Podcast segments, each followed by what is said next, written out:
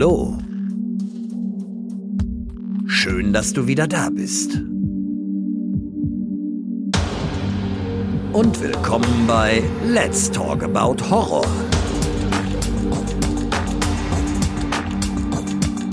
Die neuen Spezialfolgen jetzt zusätzlich jeden Dienstag. Der Podcast für und von Horrorfans. Ja, hallo liebe Leute und willkommen zurück zu einem neuen Spezial. Schön, dass ihr wieder mit dabei seid. Das deutsche Kino ist ja leider dann doch nicht immer das, wo gleich jeder hier ruft, aber dennoch gibt es einige Filme, die sehr gelungen sind. Und ich rede heute mit Tom über unsere Top 3 der besten deutschen Filme, die man wirklich mal gesehen haben muss und die auf ganzer Linie überzeugen. Und ich freue mich auf ein sehr interessantes Gespräch. Hallo Tom. Hallo Alex. Bist du wieder mit dabei? Endlich, ja. Wir haben gerade festgestellt, es ist fünf Monate her, seit wir das letzte Mal aufgenommen haben. Bis dahin warst du aber recht häufig dabei, ne? Also hätte ich nie gedacht, dass jetzt fünf Monate her ist, als wir das letzte Mal aufgenommen haben. Ja, mir war es bewusst, weil bei uns da das Abitur lief. Da, deswegen wusste ich es einigermaßen, Ah ja. dass es die Richtung März gewesen sein muss. Ah ja, okay. Ja, jetzt es sind fünf Monate vergangen und du bist wieder dabei. Und wir haben uns ein interessantes Thema ausgesucht. Ich, ich bin gespannt, sehr gespannt drauf. Es ist immer lustig, ne, wie man immer so tut, als würden die, die Zuhörer das noch nicht wissen, obwohl sie natürlich das Thema schon gelesen haben, ne? genau, genau. Sehr ja. viel total bescheuert, ne? Als würde man die Zuhörer jetzt überraschen und sie sagen, oh, das wird interessant jetzt. Richtig. Ja. Nein, aber ich muss man es ja trotzdem natürlich einmal sagen, ne? Wir reden nämlich heute über unsere Top 3 der besten deutschen Filme. Und dieses Thema hatte ich sogar vor einiger Zeit schon mal angeschnitten. Irgendwo ähm, bei Insta in einem, in einem Post oder irgendwie sowas hatte ich das schon mal genannt. Und da kamen halt wirklich ganz viele Antworten, aber nicht von Titeln, ähm, sondern von, es gibt keine guten deutschen Filme. Das ist natürlich ein bisschen böse, ne? Schon sehr extrem, ne? Das würde ich jetzt nicht unterschreiben. Nee, definitiv nicht. Und es ist halt, ich würde sagen, auch Schauspieler in Deutschland sein, auch so äh, wie jemand wie zum Beispiel Elias Mbarek oder so, die, die müssen hart arbeiten für ihr Geld. Und die müssen dann halt auch einfach mal so Einheitsbrei Ware äh, am Laufband rausschießen. Ja, aber ist ja trotzdem ein wundervoller Schauspieler, wenn, wenn er. Ich weiß nicht, ob du den Film Der Fall Colini kennst. Nein, nein, aber ich kenne den Titel und ich sehe es auch vor mir. Ähm, das ist halt wunderbares Schauspiel, aber es ist halt nicht, nicht so massentaugliche Ware, wie es halt Fuck you Goethe ist. Fuck You Goethe, den ich tatsächlich aber sehr ansehnlich finde, aber jetzt so Männerhort und ja, wo alle Cover irgendwie gleich aussehen Ja, richtig. von allen Filmen. Bestimmt. Es ist ein hartes Business und jeder muss halt auch irgendwie schauen, wo er bleibt. Mhm. ich. Ähm, muss tatsächlich sagen, dass ich Fuck you Goethe damals gesehen habe. Es hat mich überhaupt nicht interessiert, als er im Kino war. Aber als er dann rauskam und ich ihn mir mal lieh, ähm, ist das richtiges Deutsch, wo, wo ich ihn geliehen habe, Ja. äh, ähm, da war ich sehr amüsiert. Also tatsächlich ist Fuck you Goethe nicht schlecht. ich muss immer wieder daran denken, dass das ist, tut jetzt schon fast nichts zur Sache, aber das ist so dieses, Katja Riemann spielt doch auch mit, die Direktorin, die doch immer am Kleber schnüffelt, ne? Richtig, ja. Am Sti an den Stiften auch, ja. Ja, genau. Und Uschi Glas ist doch auch da. Und dann gibt's doch die Szene, wie sie doch im Lehrerzimmer sind und Uschi Glas hat ihren Aschenbecher mitgebracht vom Urlaub. Und dann meint sie, was ist das? Und sagt sie, das ist ein Aschenbecher. Und dann meint sie, ist der Spülmaschinenfest? Und sie, findest du ihn scheiße oder was? Das ist so völlig aus dem Kontext. Das, ist, das hat mich so avisiert. Ich fand das so klasse. Ja, das ist gut, ja. Ja, das war mega. Und dann gibt's auch die Szene, glaube ich, wo sie doch aus dem Fenster fällt und es so aussieht, als würde Blut sich um sie herum ähm, sammeln. Dann ist sie doch aber nur auf eine Flasche gefallen oder so. Genau. Und alle mit dem Handy dann, ne? Sie liegt da auf dem Boden und alle Films. Also der ähm, nimmt die, die Jugend von heute natürlich unfassbar gut auf die Schippe. Ja, also das, das muss man echt sagen. Das ist wirklich köstlich. Ja, aber auch, äh, auch die Lehrer, ne? Das ist, äh, das ist auch. Ah ja, du, du bist ja Lehrer, ne? Genau, also das wir werden beide auf die Schippe genommen, aber beide auf sehr, sehr schöne Weise. Ja, das stimmt. Also er hat mir super gefallen. Okay, aber ich denke mir, wir haben beide nicht Fuck you Goethe in unserer Top 3, oder? Nee. Nein, gut. Ich hätte schon kurz überlegt, dass du ja sagst. ich wollte es eigentlich sagen, um dich so ein bisschen zu foppen. Aber ja. ja, das hätte ich jetzt, glaube ich, auch nicht, äh, nicht ge richtig geglaubt. Aber gut, dann kommen wir mal zum eigentlichen Thema. Es ist wirklich nicht leicht, sehr gute, herausragende deutsche Filme zu finden. Ich kann mir nicht vorstellen, dass man weiß oder darauf kommen könnte, was meine Eins ist, weil der Film noch nicht so oft Thema hier war. Ähm, wenn überhaupt. Also ähm, noch nicht besprochen und ich glaube, angesprochen habe ich ihn auch noch nie, ähm, weil der fällt so ein bisschen raus. Aber man weiß, ich lass mich, lass mich überraschen. Vielleicht hast du es ja doch irgendwie geahnt. Mhm. Ich, ich bin auch sehr gespannt. Okay. Ich kann mal so einen ganz kleinen Tipp geben. Er ist auf jeden Fall für Nordrhein-Westfalen interessant. Das sage ich jetzt mal so. Das ist jetzt so ein kleiner Tipp. Dann weiß ich Okay, dann, dann rede ich nicht weiter. Scheiße, jetzt habe ich es verraten. Ich habe den Mund gehalten, so ein Mist. nee, dann, dann wusste ich es. Dann, dann ist es aber auch so, dass der auch unter meinen Top 5 normalerweise gewesen wäre. Okay. Äh, vielleicht bin ich auch ganz falsch, aber wir, ich bin gleich gespannt auf deine Eins. Wir werden es sehen. Dann musst du mir nachher sagen, wie du darauf gekommen bist, aber ich bin, ich bin gespannt. Okay, fängst du gerne mal an. Sag mir doch mal deinen Platz 3 der besten deutschen Filme deiner Meinung nach.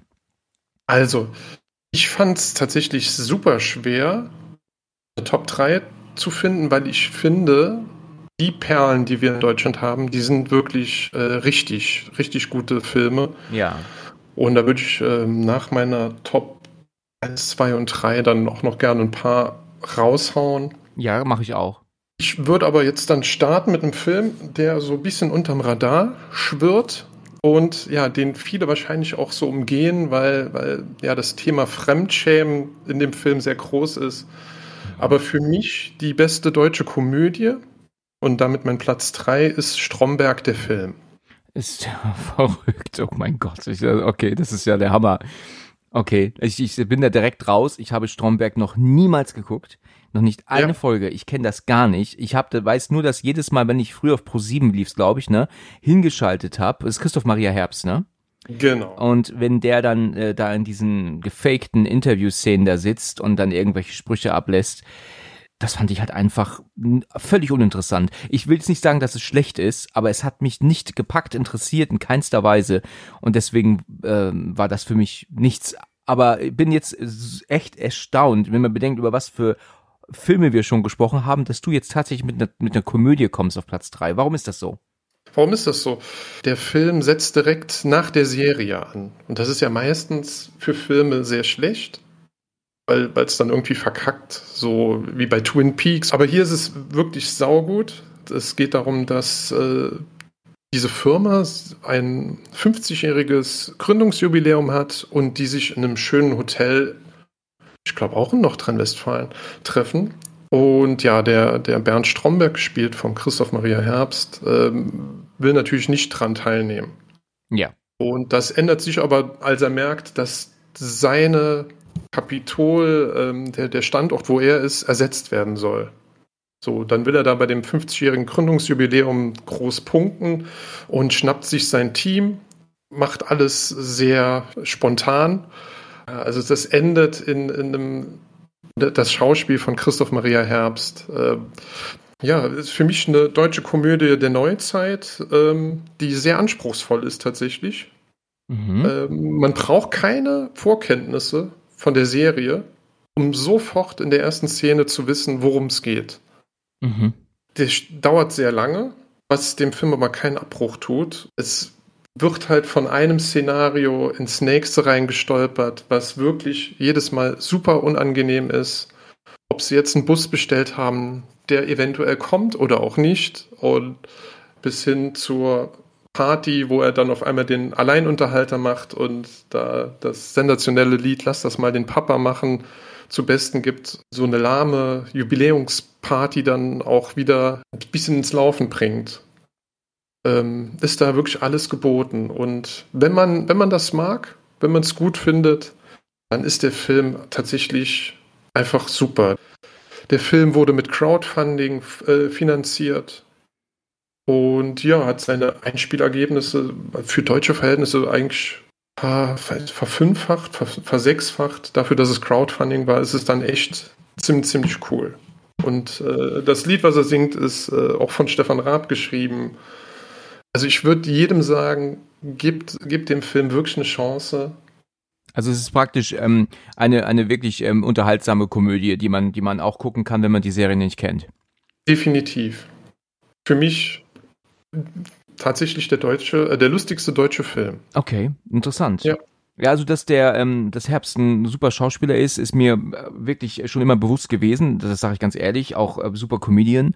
Ähm, es gibt ja in dem Film Tra Traum, ne, Traumschiff Surprise ähm, von Bully, ne, ja. gibt, spielt er doch auch mit. Und dann ist doch diese Szene, wo er doch, ähm, wo sie doch irgendwie im Mittelalter sind und dann macht er doch dann diese diese riesige ähm, Rolle auf, wo er doch dann frei einen Text spricht, der ja sowas von ewig lang ist und die Kamera setzt so zurück währenddessen oder fährt auf ihn zu und das auswendig zu kennen und das so zu performen, ohne einmal irgendwie zu, zu verhaspeln oder zu stottern, das ist wirklich großes Kino. Und dazu muss ich echt sagen, ich habe das in einem Making-of gesehen, die Szene, und dann denkst du dir ehrlich, mein Gott, also das kriege ich hinten und vorne nicht hin. Also nicht mal, nicht mal ein Drittel. Ich glaube, die mussten da bei dem Film auch nicht viele Sachen zwei- oder dreimal drehen. Also wahrscheinlich schon zwei, dreimal, aber ich glaube, das ist so ein One-Take-Typ. Ja. Gerade in der Rolle als, äh, als, als Stromberg, weil der sich halt auch mal verhaspelt, weil der auch oft nicht weiß, was er sagen will und dann so lange überlegt. Ja, der wirkt das auch echter dann. Ne? Das wirkt dann tatsächlich echter. Okay, in Ordnung. Alles klar. Also interessant. Interessanter dritter Punkt wäre ich in drei Kalten wieder nicht drauf gekommen, ganz ehrlich. Okay, also, dann mein Platz drei ähm, hatte ich vergessen. Ich musste echt ein bisschen überlegen und nachdenken, aber dann ist er mir dann doch eingefallen, war klar, dass er mit hier drauf kommt. Und zwar ist das ein Moritz bleibt treu Streifen. Hast du schon eine Ahnung? Lambock? Nein. Nein, ich rede von Das Experiment. Ah, sehr stark, sehr ja. schöner Film. Ist unter meinen Top 10, ja. Okay, von 2001 und ist tatsächlich ein richtig guter Thriller. Ich wollte den damals nicht mitgucken im Kino, weil ich äh, da wohl ein ja so ein bisschen zu voreingenommen war. Es hieß nämlich damals, Alex, kommst du mit? Wir gucken das Experiment und ich habe gemeint, nee, habe ich kein Interesse dran. Ist jetzt nicht so, dass ich jetzt ins Kino rennen muss, wenn ich äh, Moritz Bleibtreu höre. Nichts gegen ihn, ne? super Schau deutscher Schauspieler, einer der besten deutschen Schauspieler, den wir haben, auf jeden Fall. Aber ich hatte einfach keinen Bock auf einen deutschen Film. Das, das ist zwar traurig, aber so war's. Eins zu eins bei mir. Entschuldigung. Das ist bei dir genauso, ja? Eins zu eins. Ich war, äh, 2001 bin ich 16 geworden und der Film lief und ich bin ihn leider nicht gucken gegangen, weil es ein deutscher Film war. Ja, und das ist schade, ne? Diese, diese Einstellung. Ja, totaler Bullshit. Absolut. Und meine Eltern kamen zurück und meinten hier, das war so entsetzlich, das war so ein Hammer, was da passiert ist. Du hast einen Mordsfilm verpasst. Und ich habe ihn dann natürlich erst Ewigkeiten später sehen können, als er dann rauskam. Damals wahrscheinlich, ja Gott, doch, DVD gab es ja schon damals. Und dann habe ich ihn dann angeguckt und ja, ich war begeistert ein richtig, richtig guter, aber verstörender Thriller, ne? der, wenn man das aus dem heutigen Auge sieht, vielleicht doch ein bisschen sehr überzogen dargestellt wird. Ne? Ich kann mir nicht vorstellen, dass eine Gruppe ähm, Leute, die jetzt da die, die Wärter spielen, jetzt alle des, den Verstand ausschalten und, und so extrem jetzt äh, loslegen. Ich meine, wir wissen alle, worum der Film geht. Ich denke mal, die meisten wissen es um es kurz anzuschneiden, es ist ja eine Gruppe von ähm, Freiwilligen, die bei einem Experiment mitmachen und dann ist das in so einem Gefängniswitz gemacht. Es gibt dann so die einen Leute, die werden als Wärter einge eingeteilt und die anderen als ähm, Sträflinge eingeteilt und ähm, ja, und die sollen jetzt praktisch das Leben dort nachstellen und dann gibt es den Hauptbösewicht in Anführungsstrichen, der aber eigentlich ja ein Wärter spielt. Justus von Donani ist das der da aber so ein bisschen austickt, ne, der so meint, äh, das ist ein Test und die wollen, dass wir das machen und dies machen und und die sind dann wirklich richtig, richtig, ja, sie sie sie tun ihre Macht ähm, völlig ausnutzen und machen diese Sträflinge halt nieder. Und die werden dann auch, da gibt's auch welche, die möchten das Experiment verlassen, das wird ihnen dann verweigert auf einmal und es endet in ein Gemetzel, ne? wenn es auch jetzt kein, kein Splatterfilm ist, aber kann man eigentlich nicht anders sagen. Ne? Da gibt's Tote, da wird vergewaltigt dann irgendwann auch. Also denkst du dir wirklich, was zum Teufel ist, stimmt mit denen nicht, ne? Ja, absolut. Es basiert auf wahren Begebenheiten, aber ja, das Experiment Oh, soweit ich weiß, war das in Stanford. Oh Gott, ich, ich, will jetzt keine Halbwahrheiten erzählen. Es wurde relativ früh, ich glaube nicht mal nach einer Woche abgebrochen. Ich glaube aber, dass derjenige, der der Oberbösewicht war, irgendwie so gemerkt hat, wie er sich verändert in der Rolle des äh, Strafleiters da. Ja, ja, der, der, der wurde halt irgendwie Strafleiter. Er ist nicht dazu ernannt worden vorher, ne? Nee, nee, hat sich, hat, hat, äh, das hat sich äh, der Gruppendynamik so ergeben. So, der war der, der Alpha, Alpha-Wolf da. Richtig. Ja, also es ist auf jeden Fall ein Wahnsinn, was daraus wird. Und ähm, ähm ich habe neulich kurz wieder ähm, Eden Lake angesprochen in einer anderen Folge und da habe ich halt auch gesagt, dass ich das nicht glaube, dass eine Gruppe von Teenagern auf einmal alle sagen, komm, wir bringen mal um heute, dass es da wirklich dann sieben Kinder sind, die sagen, was machen wir jetzt mal.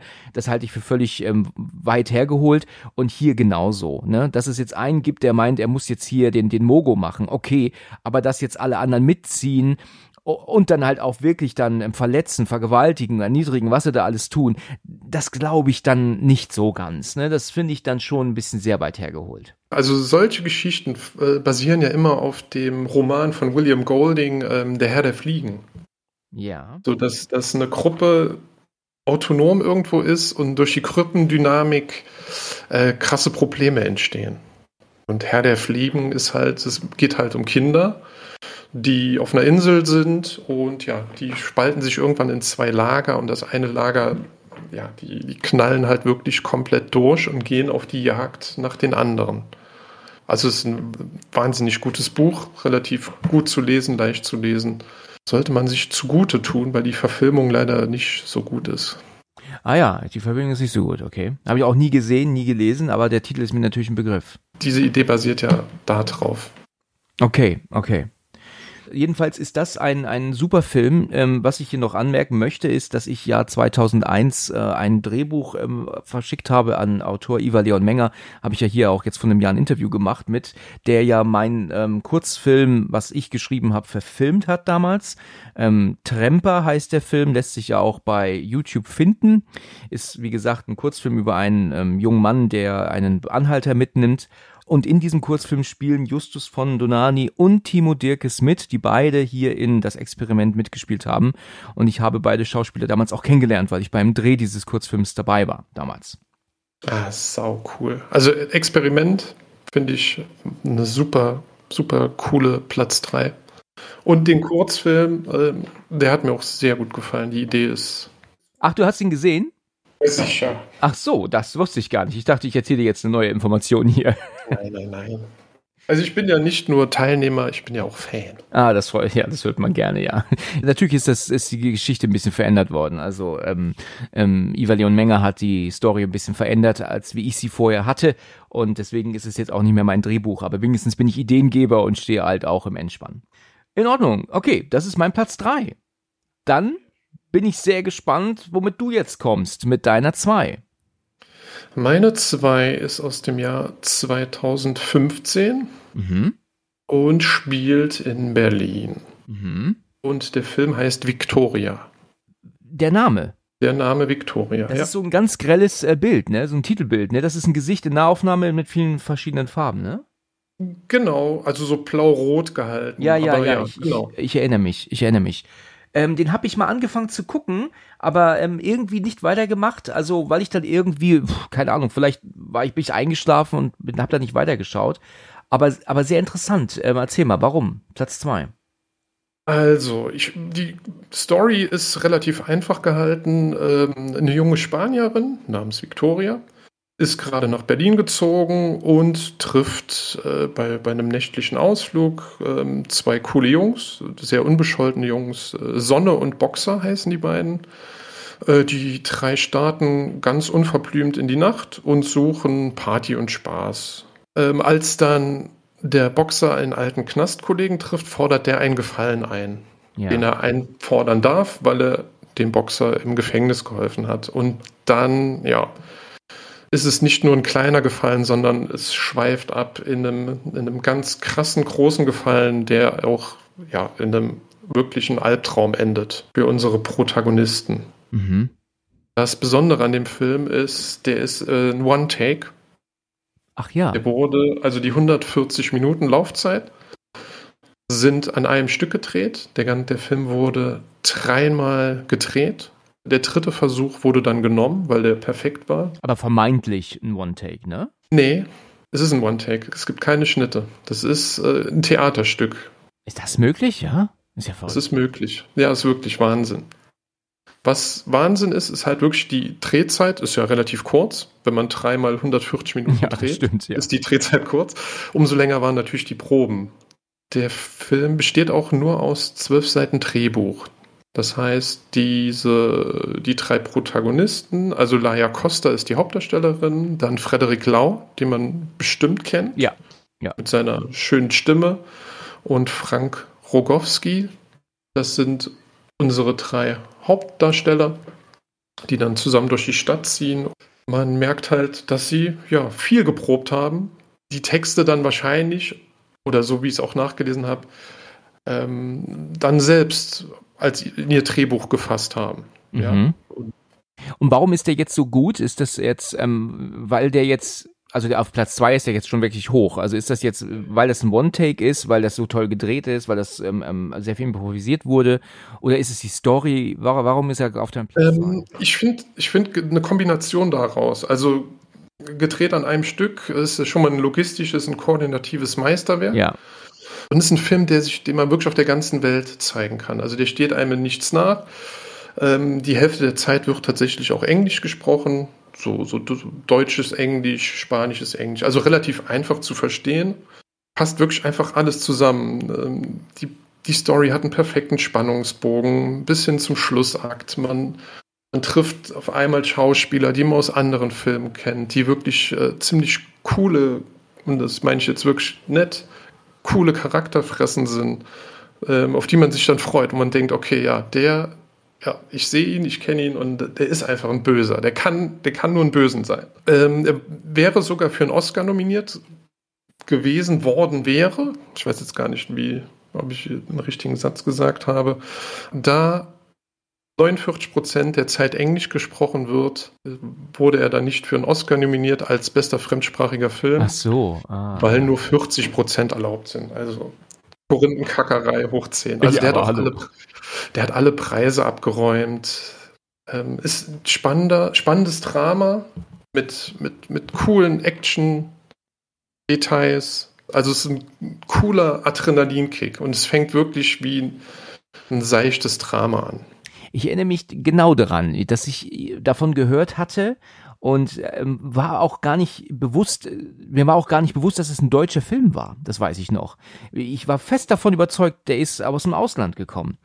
Das hat mich wirklich überrascht und dann habe ich ihn angefangen zu gucken, aber aus irgendeinem Grund nicht weitergemacht und auch seitdem nie wieder. Also ähm, meinst du, den müsste ich mir dann auf jeden Fall mal geben? Also ich kann verstehen, dass wenn man, wenn man dabei eingeschlafen ist, weil man halt äh, einfach müde war, dann äh, nochmal da anzusetzen, stelle ich mir wirklich schwer vor. Nee, man muss nochmal anfangen, ne? Ja, genau. Musst du nochmal von vorne anfangen. Und ja, also ich präsentiere jetzt hier nicht meine Top 3, damit man sie nicht sieht. Sondern ja, also ich kann ihn nur empfehlen. Wer einen coolen Film gucken möchte, passt auch in jede Stimmung, ob man jetzt mit seiner Freundin den gucken möchte oder ob man äh, alleine schauen möchte oder mit, mit, mit mehreren Freunden zusammen oder in der Gruppe zusammen. Es passt zu jeder Stimmung. Ja, sehr interessant, interessant. Dann habe ich den gerade mal notiert hier, weil ähm, ich habe ja hier die sogenannte ne Never-Ending List. Ne? Never-Ending List, ja, so eine hat jeder, glaube ich. Ich glaube, die hat wirklich jeder, ja. Habe ich jetzt mal dazugefügt ähm, und gebe dem noch mal eine Chance. Wenn er auf deiner 2 ist, dann muss es ja echt was Gutes sein. Sehr gut. Das ist ein Film, der halt auch so, weiß ich nicht, an den Kassen vielleicht, weiß ich nicht, eine halbe Million Leute reingelockt hat ins Kino, weil es halt kein Einheitsbrei ist, wie wir es gerade eben schon gesagt haben. Ja, ja. Aber jeder, der ihn gesehen hat, wird ihn mindestens mal als gut plus bewerten. Okay, interessant, sehr gut. Ja, dann bin ich gespannt drauf. Wunderbar. Ich bin auf deine Platz 2 gespannt. Meine 2 ist wahrscheinlich kein eine Überraschung. Für mich war völlig klar, dass der mit in Top 3 kommt. Ist schon ganz oft hier angesprochen worden. Mein Platz 2 ist der goldene Handschuh. Stark, sehr schön. Ähm, er wurde schon oft angesprochen und ich habe auch neulich kurz äh, mit Laura eine Folge gehabt, die ihn ja auch wieder angesprochen hatte und äh, deswegen möchte ich da nicht das gleiche immer wieder sagen. Aber der goldene Handschuh ist eine unfassbar gute deutsche Produktion, die von vorne bis hinten nur überzeugt sei es die Schauspieler, ja, oder die ähm, Location, also die Bühnenbauer, äh, die Art, wie die Story erzählt wird und natürlich Regie, Kamera. Es ist alles von vorne bis hinten richtig, richtig gut gemacht. Da kannst du nicht meckern. Und das ist halt auch so ein wirklich so ein richtig schönes norddeutsches Original. Ich meine, der spielt ja logischerweise in Hamburg. Ich bin ja Norddeutsche eigentlich, also fühle ich mich auch so ein bisschen nach Hause versetzt, wenn mit dem Slang dann. Und die Darbietung ja des äh, Fritz Honkers ist halt einfach grandios. Ja, kann ich, äh, kann ich nur zustimmen. Das, äh, das ist das erste Mal in meinem Leben, dass ich zuerst das Buch gelesen habe und dann ein halbes Jahr später, ein Jahr später ähm, der Film rauskam. Ja. Und deswegen hatte ich da auch eine ziemlich genaue Vorstellung, wie das, wie das aussehen soll. Und es ist tatsächlich genau so dreckig wie im Buch. Ja. Das, äh, das muss man dem Regisseur ganz, ganz hoch anrechnen, dass er da kein, äh, sich nicht von Mainstream-Produktionsfirmen da irgendwie hat kleinkriegen lassen, das doch ein bisschen maßentauglicher zu machen. Richtig. Ich fand es einfach nur genial. Ich finde auch diese ganz vielen One-Takes richtig super gemacht, die, wo du dir halt echt denkst als, äh, als Zuschauer, wie haben die das denn gedreht? Also es gibt ja die Szene, wo er die, diese eine Frau ja dann bei sich in der Wohnung umbringt und äh, die, die schmiert ihm ja, glaube ich, erst Senf an den Sack. das genau. ist nicht etwas, das ich schon mal versucht habe. Ich weiß nicht, brennt das dann wirklich? Also, mir ist es ich weiß es nicht. fremd. Wenn ich dir jetzt sage, dass das brennt, dann oute ich mich ja. Ja, stimmt. dann kannst du ja sagen, du hast es gehört. Das hat man dir Ich erzählt. weiß es nicht, Alexander. ich weiß es auch nicht. Also ich, äh, du weißt, was ich meine. Ne? Er geht ja dann äh, nach hinten und wäscht sich das dann ab und sie ist im Vordergrund doch voll trunken und beleidigt ihn. Dann erwürgt drückt er sie doch. Und dann tut er ihr doch dann ähm, irgendwie, ich glaube, eine Socke oder sowas um den Hals und dann drückt er zu. Und diese komplette Szene, ich weiß nicht, ob du die vor Augen hast, ist ja ohne einen, ohne einen Schnitt. Also ähm, er geht, knallen ja dann gegen den Schrank, dann fällt Geschirr raus, dann, dann, ähm, es ist einfach so unfassbar gemacht. Und ich weiß noch, dass ich das damals schaute nachts ähm, und na, nach vorne gelehnt war. Also wenn ich auf der Couch sitze und nicht liege und dann auch noch nach vorne gelehnt bin, weißt du, mit den Ellenbogen auf dem Knie. Mhm und ja. die Hände zusammen, dann ist das immer ein Zeichen für extreme Konzentration oder, oder Unglaube, ja, ähm, und, und das war so. Und ich, ich, ich war einfach sowas von erstaunt, wie sie das gemacht haben, weil ich sehe ja auch immer den Aspekt, wie haben die das gemacht und gucke ja nicht immer nur einen Film, aber gleichzeitig mich das auch schockiert, ne, wie er die Alte da jetzt ähm, ähm, ähm, niedermacht und wie das halt auch gedreht war. Es gibt auch eine andere Szene, wo diese eine Frau so völlig ähm, ähm, volltrunken bei ihm doch am Tisch sitzt und die andere, der, der, genau, dann ist es doch so, dass er sagt, ihr beide leckt euch jetzt die ja. so völlig aus dem Kontext und dann sagt doch die eine, nee, das will ich nicht und dann äh, schlägt er sie doch über den Boden und dann meint sie, lass mich nur noch schnell auf Klo und dann geht sie und verschwindet logischerweise ja, ja. und dann äh, ist das ja auch alles ein Take und dann geht er ja dann, macht die Tür zu, geht zu der anderen, die noch dort sitzt und dann greift er sie doch am Hinterkopf und dann haut er sie doch gegen die Tischplatte.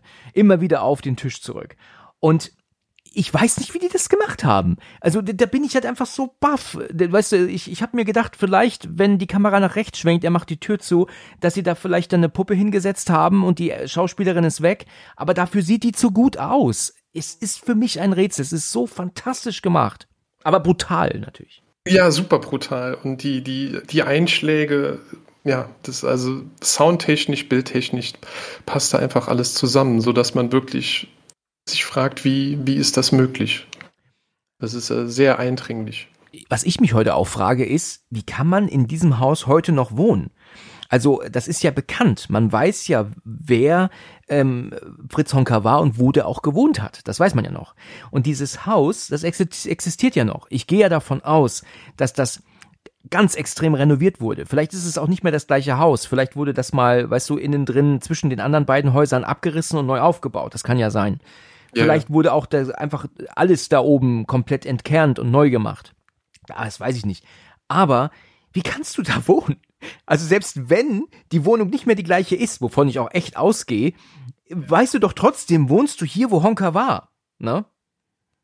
Ich glaube, es ist wahrscheinlich gentrifiziert gentrifiziertes Viertel und ja, da leben dann irgendwelche jungen Leute, denen das relativ egal ist. Egal ist, ja. Also ja, vielleicht hören die ja Leute zu aus Hamburg. Ich meine, es hören Leute zu aus Hamburg, aber vielleicht hat ja der eine oder andere ähm, irgendwelche Informationen diesbezüglich und dann gerne her damit. Mir hat ein Hörer mal ein Video geschickt, ähm, auf ähm, WhatsApp, glaube ich, ähm, von dem Haus von Honka. Das hat er mal, hat man mir mal geschickt. Vielen Dank nochmal an die Person, die das gemacht hat. Ich bin mir jetzt allerdings nicht ganz sicher, wer das war mehr. Jedenfalls ist das ein super klasse Film. Wer ihn noch nicht geguckt hat, unbedingt schauen. Man wird es nicht glauben, man wird mit offenem Mund wird man da sitzen und ihn gucken. Ja, definitiv. Also äh, es ist keine schöne Sonntagabend Filmerfahrung. Das sollte man vielleicht auch noch. Ja, nicht mit der Familie, ne? Also das ist es wirklich. Mit den Kindern. Nee, der ist also sehr, sehr krasse Brutalität wird Richtig. da gezeigt. In, in, allen Varianten, psychisch, physisch. Ja, aber es ist ein super toller Film. Also der ähm, hat es wirklich verdient, auf meine zwei zu kommen, weil ich äh, begeistert bin von allem, was da ist. Auch der Humor, ja, der, der teilweise in den, weißt du, in der Bar ja stattfindet. der ist einfach köstlich. Ja, ich war, ich war im Goldenen Handschuh schon, ich habe da auch schon ein Bier getrunken. Ach, du warst schon drin? Ich war schon drin, nachdem ich das Buch gelesen habe und äh, der Film aber noch nicht draußen war. Okay. Es sieht aber anders drin aus. Ja, das ich haben sie nicht, bestimmt. Ähm, ähm, ob ich, äh, ob ich in einer anderen oder also es sah definitiv anders aus. Aber die Stimmung war die gleiche. Okay. Das ist schon ein interessantes Gefühl, ne? Wenn man dann in so einer Location ist, wozu man dann ein Bild oder Film gesehen hat und man ist jetzt wirklich da, ne? Das, da, das ist schon interessant, wenn man weiß, durch die Tür, durch die du gegangen, gegangen bist, ist er damals gelaufen, ne? Genau. Und seine Opfer. Das ging mir damals so, als ich in London war, in Whitechapel. Da bin ich in der Kneipe Ten Bells gewesen und das ist ja nachweislich die Kneipe, die es schon 1888 gegeben hat. Das heißt, da haben die ganzen Opfer von Jack the Ripper drin gesoffen und Jack the Ripper selber ist da auch drin gewesen. Ganz klar, er hat sich ja seine Opfer ausgesucht, also es ist ja völlig offensichtlich, dass der da drin war. Und was heute noch in dieser Kneipe existiert, damals wie heute, ist ein Fliesenspiegel, so ein Bild, das ähm, dort gekachelt war. Das haben die nie entfernt. Also der, die Kneipe selber wurde immer mal umgebaut, ähm, Theke ist immer mal dahin gewandert und so, aber dieser Fliesenspiegel, also da haben Jack the Ripper und sein Opfer drauf geguckt, genauso wie du heute drauf guckst. Das ist, okay, krass. Das ist geschichtlich der Hammer. Ja, glaube ich. Ich hab, äh, du hast relativ am Anfang eine Folge darüber gemacht, ne? Ja, das war mit der Susi zusammen damals. Ähm, die hat, genau, ähm, ich erinnere mich. Also ich erinnere mich grob, aber da war auch äh, Jack the Ripper, da hast du viel von, von der Tour erzählt. Richtig, so ist es. Ja, die habe ich zweimal gemacht, die Tour, und mache sie auch gerne noch ein weiteres Mal, wenn ich, wenn ich wieder da bin. Okay, sehr schön. In Ordnung, das ist also jetzt mein zweiter Platz, der goldene Handschuh. Dann darfst du mir jetzt deinen ersten nennen. Ich bin sehr gespannt, was da kommt jetzt. Okay, ich gehe davon aus, dass die wenigsten den kennen werden, was ganz, ganz, ganz schade ist. Ja. Das ist eine absolute Genreperle aus, also der wurde auch in Berlin gedreht, ähm, aus dem Jahre 2017 und der Film heißt Schneeflöckchen. Schon mal gehört? Nein, sagt mir gar nichts. Also es gibt ein Lied, das fängt so an. Genau, ja. Dann werde ich dir den Film ein bisschen nahe bringen. Die Story handelt, ja, spielt in Berlin in naher Zukunft, so ein bisschen dystopisch angehaucht. Also Anarchie herrscht in den Straßen. Und zwei Jungs, äh, sagen wir mal so mittleren Alters, 30, 35, Han und Javid suchen die Mörder ihrer Familie. Ja. Dabei finden sie ein Drehbuch, also die finden das Drehbuch in äh, einem geklauten Auto, was sie sich einfach vorm Dönerladen klauen. Und das liegt im Fußraum. In dem Drehbuch steht immer genau das, was jetzt gerade passiert. Äh, die lesen zum Beispiel, Tan und Javid finden ein Drehbuch des Autos, das sie gerade geklaut haben. Ja. Mit diesem Drehbuch gehen sie dann durch die Welt und merken aber, dass zeitgleich auch äh, jemand ihnen auf der Ferse ist. Das ist jetzt so die grobe Handlung. Dann gehen die zwei Jungs auf die Suche nach dem Mann, der das Drehbuch geschrieben hat. Und dieser heißt natürlich auch zufällig Arendt, wie der Regisseur des Films. Ja. Und das Drehbuch, was sie gefunden haben, heißt auch Schneeflöckchen. Und so hat man so einen gleich, leichten Knoten im Kopf, wenn sie dann auf den Zahnarzt treffen und der denen genau sagen kann, was sie jetzt sagen. Wenn der eine ruft, jetzt halt mal die Fresse, ruft der Zahnarzt mit halt die Fresse und sagt dann so, wow, Und dann ist halt äh, totale Verwirrung und er sagt, woher kennt, also die zwei sagen dann, woher kennst du uns?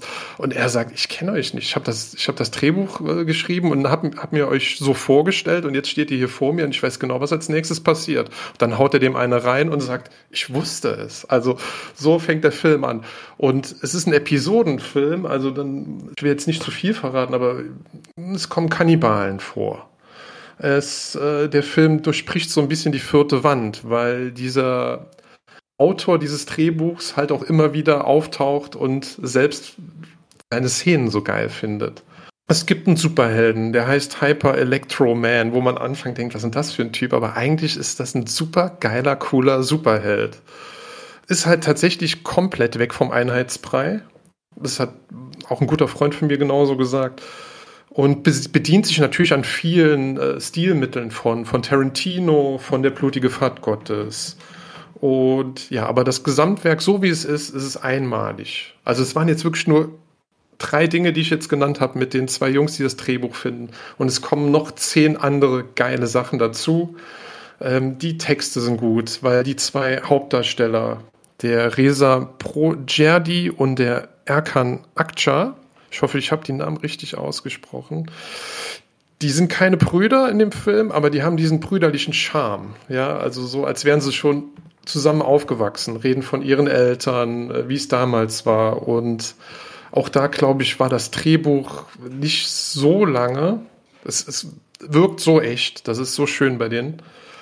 Der Film äh, durchbricht natürlich auch Metaebenen, dadurch, dass dieses Drehbuch einfach ganze Zeit im Film ist und die den Typ suchen und der das doch umschreiben soll. Er sagt, aber es ist perfekt. Und sie ihm dann drohen und er dann abhaut. Ähm, die Produktion ist halt auch auf Crowdfunding basiert.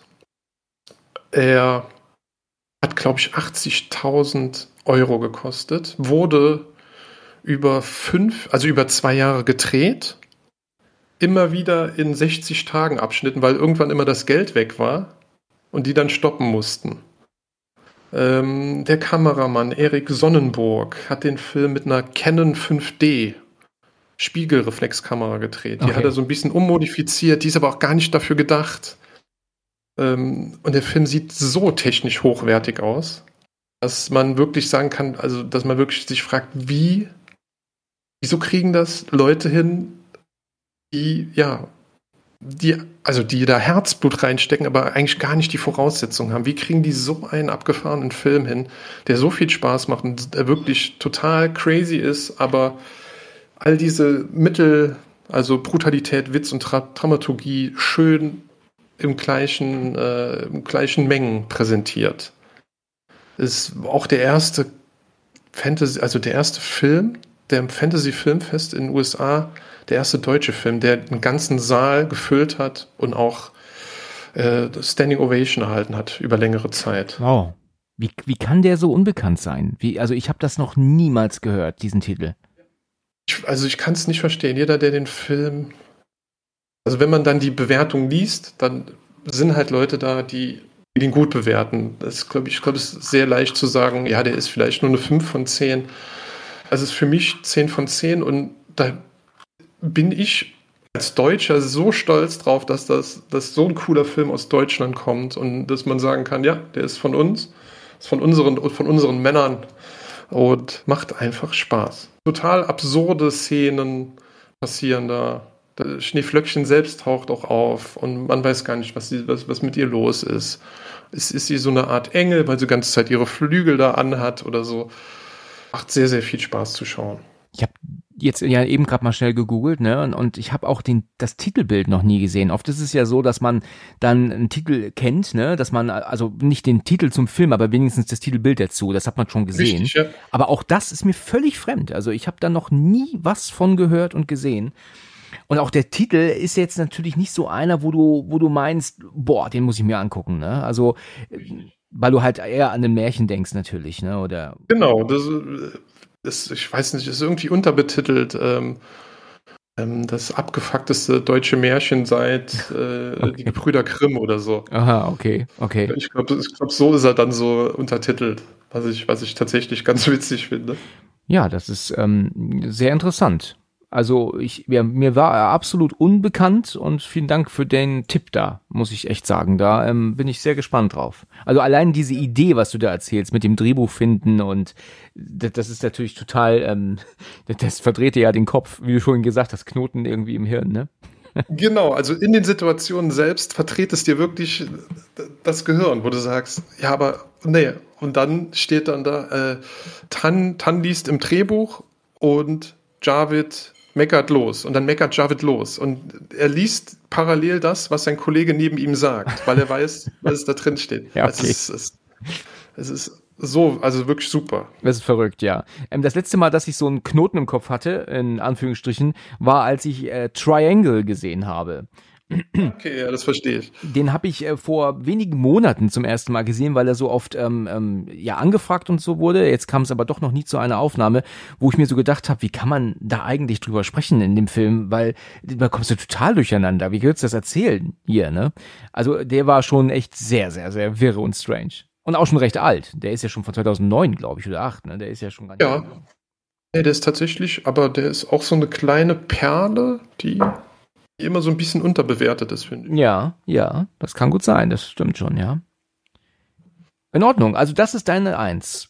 Das ist mein absoluter Lieblingsdeutscher Film und ich hoffe, ich konnte so einigermaßen rüberbringen, wie, wie cool der ist und wie viel Spaß der macht. Und ich hoffe, dass noch ganz viele Leute den schauen und dass ich noch ganz vielen Leuten ein, ein kleines, äh, kleines Hidden Treasure zeigen konnte, das Ja. sie vielleicht noch nicht gekannt haben.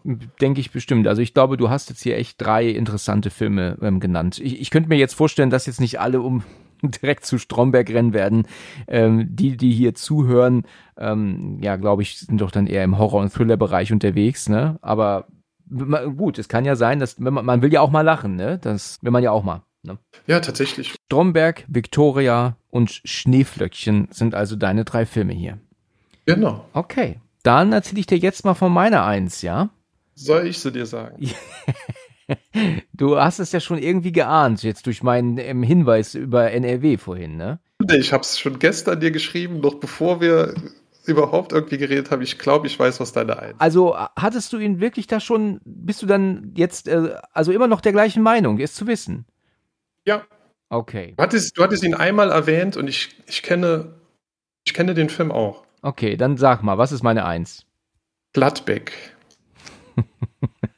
Das ist richtig, das stimmt. Das ist richtig. Ja, es war ja jetzt mit, mit, warum sollte ein deutscher Film für Nordrhein-Westfalen interessant sein gerade, ne? Also deswegen war es halt irgendwie klar, dass es ähm, natürlich da hingehen musste, ne? Äh, dann, dann war ich jetzt gerade eben, als du es am Anfang der Aufnahme gesagt hast, war ich mit 1000 Prozent. Ja, da war es völlig. Aber habe ich es denn schon mal erwähnt, ja? Habe ich schon mal drüber gesprochen? Du hattest das schon mal erwähnt und ich bin der gleichen Meinung, dass das ein Weltklasse-Film ist. Richtig. Also ich, war, ich war auch geflasht und der hat mich, also der hat mich sprachlos zurückgelassen. Ja, genau. Also mich auch. Also für all die, die jetzt nicht ganz wissen, worum es geht. Also mein Platz eins äh, der besten deutsche Filme ist ähm, definitiv die Gladbeck-Verfilmung. Das ist ein Zweiteiler und ähm, erzählt die Geschichte des unfassbaren ähm, Polizeiversagens 1988, als äh, ein ähm, Banküberfall damals schief ging von zwei ähm, Kotzbrocken, anders kann man sie nicht nennen. Und zwar haben Hans-Jürgen Rösner und Dieter Degowski haben damals sich entschieden, eine äh, Bank zu überfallen in Gladbeck.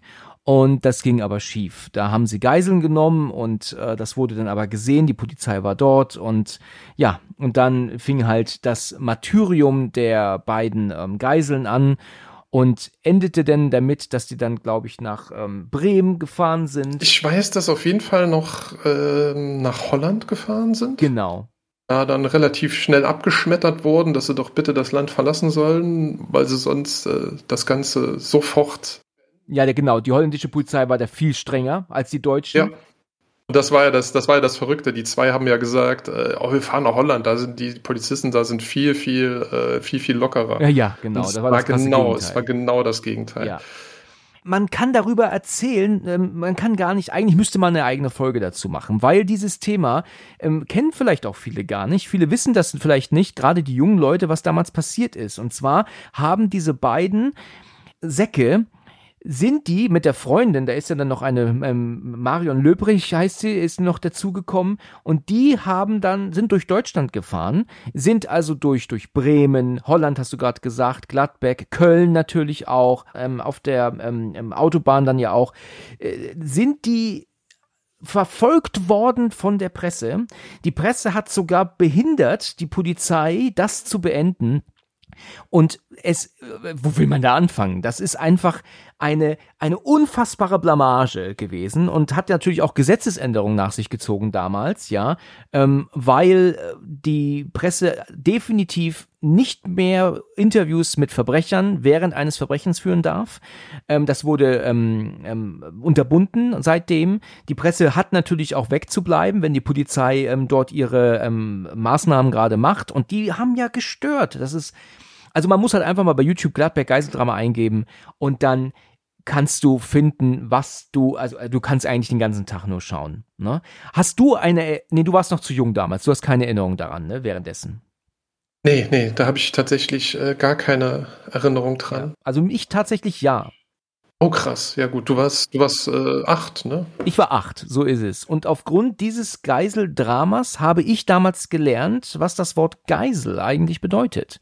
Denn ich erinnere mich noch an eine ähm, Bildzeitung, äh, die dann im, im Zeitschriftenladen lag, wo du dann gesehen hast, wie Dieter Diskowski ähm, der ähm, Silke Bischof, der ähm, jungen blonden Geisel, die Waffe an den Kopf gehalten hat und die hinten im Auto sitzt mit ihm. Und da stand Geiseldrama ganz groß drüber. Und ich fragte mich so, was ist denn Geisel? Was ist das? Und ja, das ist ein Punkt, woran ich mich damals erinnere, aber auch nur das. Ich weiß von nichts ähm, weiter und auch nicht, wie das ausgegangen ist dann. Ich habe von nichts eine Ahnung. Aber das ist eines der unfassbarsten Verfilmungen überhaupt. Wie die, wenn du die Originalaufnahmen vergleichst mit dem, was ähm, die nachgedreht und nachgestellt haben, das ist einfach unglaublich. Ich, ich, äh, ich gucke diesen Film, das ist ein Zweiteiler von jemals ähm, anderthalb, jeweils anderthalb Stunden, also praktisch drei Stunden langer Film.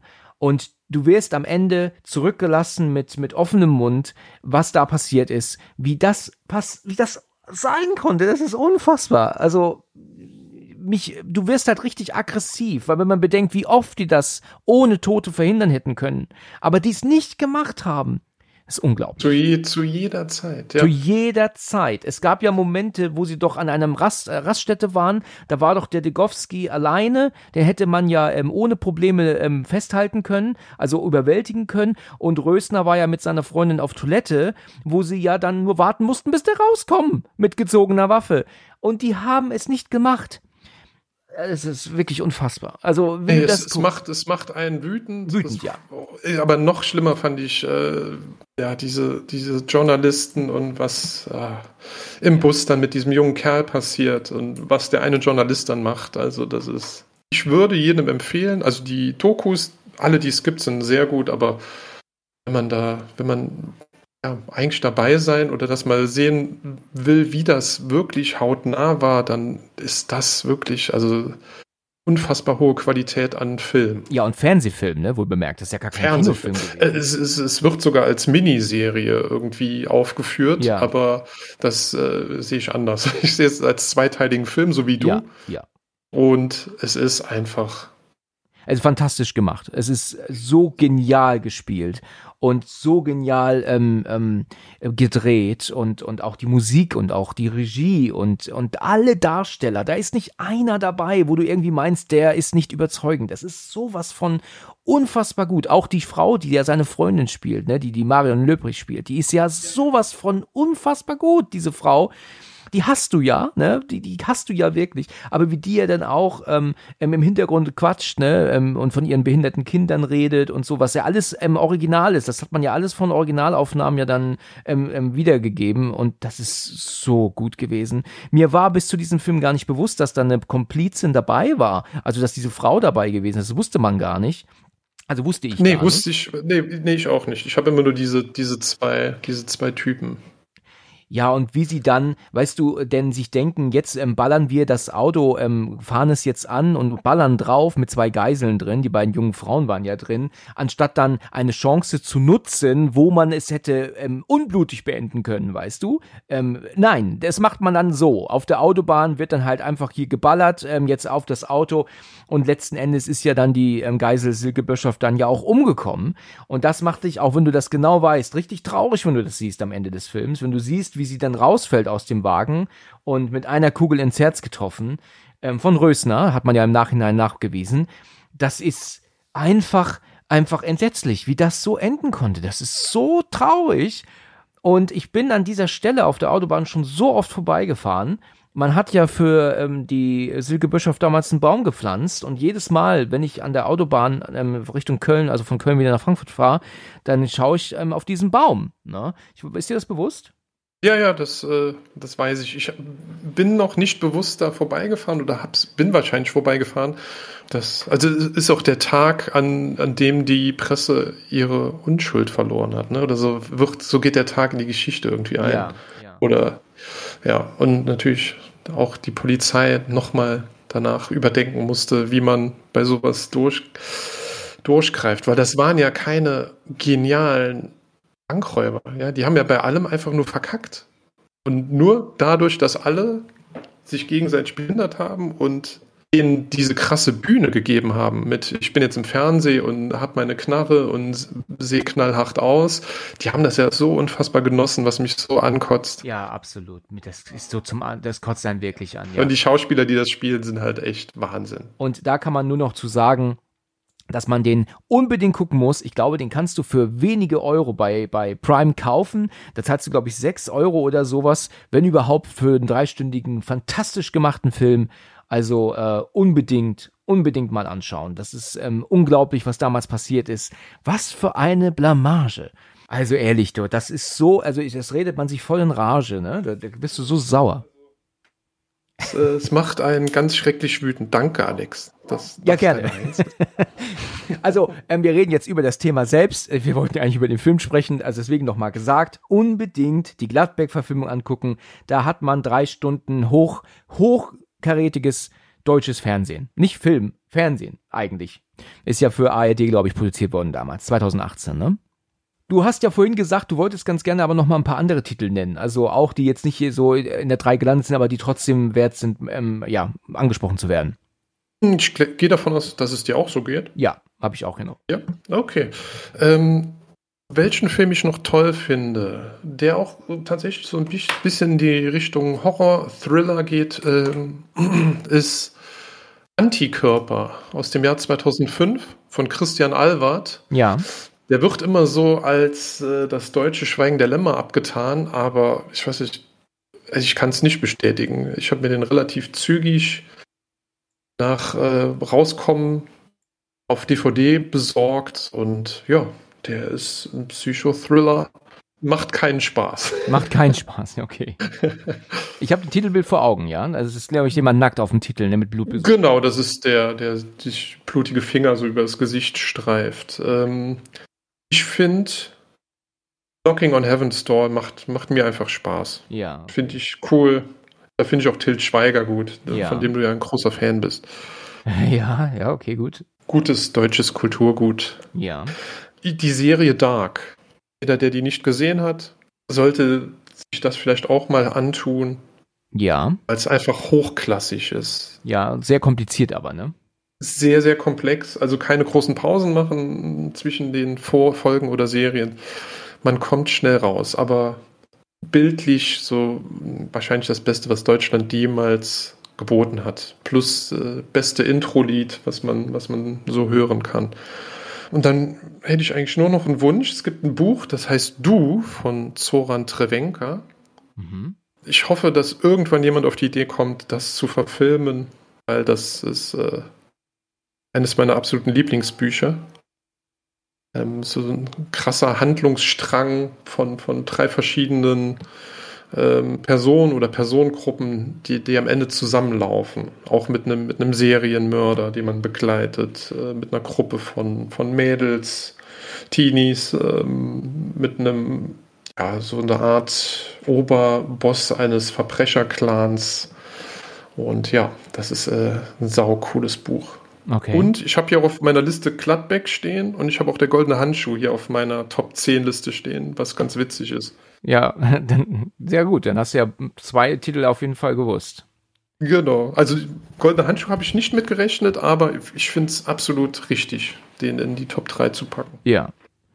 Ja, ich habe natürlich auch noch überlegt, was kann ich noch auf die Liste machen und kam dann, äh, mir sind dann noch drei Filme eingefallen, sofort. Mir ist dann irgendwie aufge aufgefallen, oh Mann, das sind alles Kriegsfilme, also irgendwie können ähm, die deutschen Kriegsfilme machen. Also der Untergang ist natürlich eine Wahnsinnsproduktion, ne? Mhm. Das ist äh, wirklich äh, nicht verkehrt. Äh, Im Westen nichts Neues, ist äh, ja der Kriegsfilm auf Netflix, der ja. auch wirklich unfassbar, unfassbar gut gemacht ist. Also mein Gott, ja, Wahnsinn. Das Boot ist äh, uralt, aber auch immer wieder toll. Ja, ich habe mir auch die ähm, große Blu-ray-Box gekauft dafür, also mit mehreren Versionen und sowas. Also ist ein Kriegsfilm, aber mega. Und dann sind mir noch eingefallen, ähm, dass Ballon ein sehr guter Film ist. Also da hat ähm, Buddy Herbig ähm, bewiesen, dass das ein super guter Regisseur ist, der auch nicht nur Blödelkram macht. Ja, also Ballon war super klasse. Erzählte die Geschichte, wie sie ja damals ähm, mit einem Heißluftballon ähm, die DDR verlassen wollten. Und genau, es auch ja. geschafft haben, aber das war gar nicht so leicht, das war mega interessant. Also kann ich echt empfehlen. Und dann gibt es ja noch einen Film mit ähm, Moritz bleibt heute heißt Abgeschieden der ebenfalls. Der, der, sagt mir jetzt nichts. Der sagt dir nichts. Okay, das ist nee. ähm, basierend auf einem Buch von Fitzek. Ähm, der ist gar nicht verkehrt. Äh, der spielt auf Helgoland. Also da mhm. kann ich dir echt empfehlen, guck mal den Abgeschieden rein. Also ich habe den auch angemacht, so dachte, ja gut, mal sehen, was das jetzt für ein deutscher Kram ist. Und letzten Endes habe ich ihn durchgeschaut, weil er mich echt überzeugt hat. Super Thriller. Cool, sehr schön. Ist notiert. Ja, und dann gibt's ja noch die, ähm, die Welle, gibt es ja noch mit Jürgen Vogel. Ah, sehr schön, ja. Auch ähm, ein guter Film. Ja, das sind so. Aber da finde da finde ich aber auch, äh, den kann man so ein bisschen mit äh, das Experiment vergleichen. Genau. Und da finde ich aber das Experiment ähm, hätte ich da auch über die Welle genannt. Ja, ja. Das würde ich auch sagen. Ich habe die Welle einmal geguckt und das ist schon sehr lange her, hat mir gefallen, aber war jetzt nicht so in Erinnerung, dass ich sage, ich muss ihn jetzt auf jeden Fall nochmal schauen, den gucke ich immer wieder oder so, ne? Ja, aber das äh, sind dann noch ein paar Titel, die ich hatte. Haben wir echt ein paar Knaller genannt, muss ich sagen. Richtig. Schön. Ja, dann würde ich sagen, dann sind wir durch, dann haben wir es geschafft. Ja. Dann danke ich dir für deine Zeit. Hat mir super gefallen wieder. Ja, hat äh, wieder Spaß gemacht. War, Absolut. War ein bisschen lange her. Ja, das stimmt. Nächstes Mal nicht ganz so lange, ja?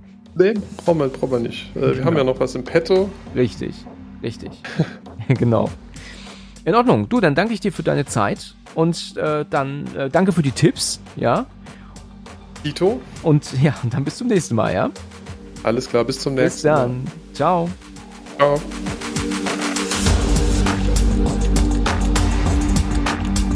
Vielen Dank fürs Zuhören und bis zum nächsten Mal, wenn es wieder heißt Let's Talk About Horror.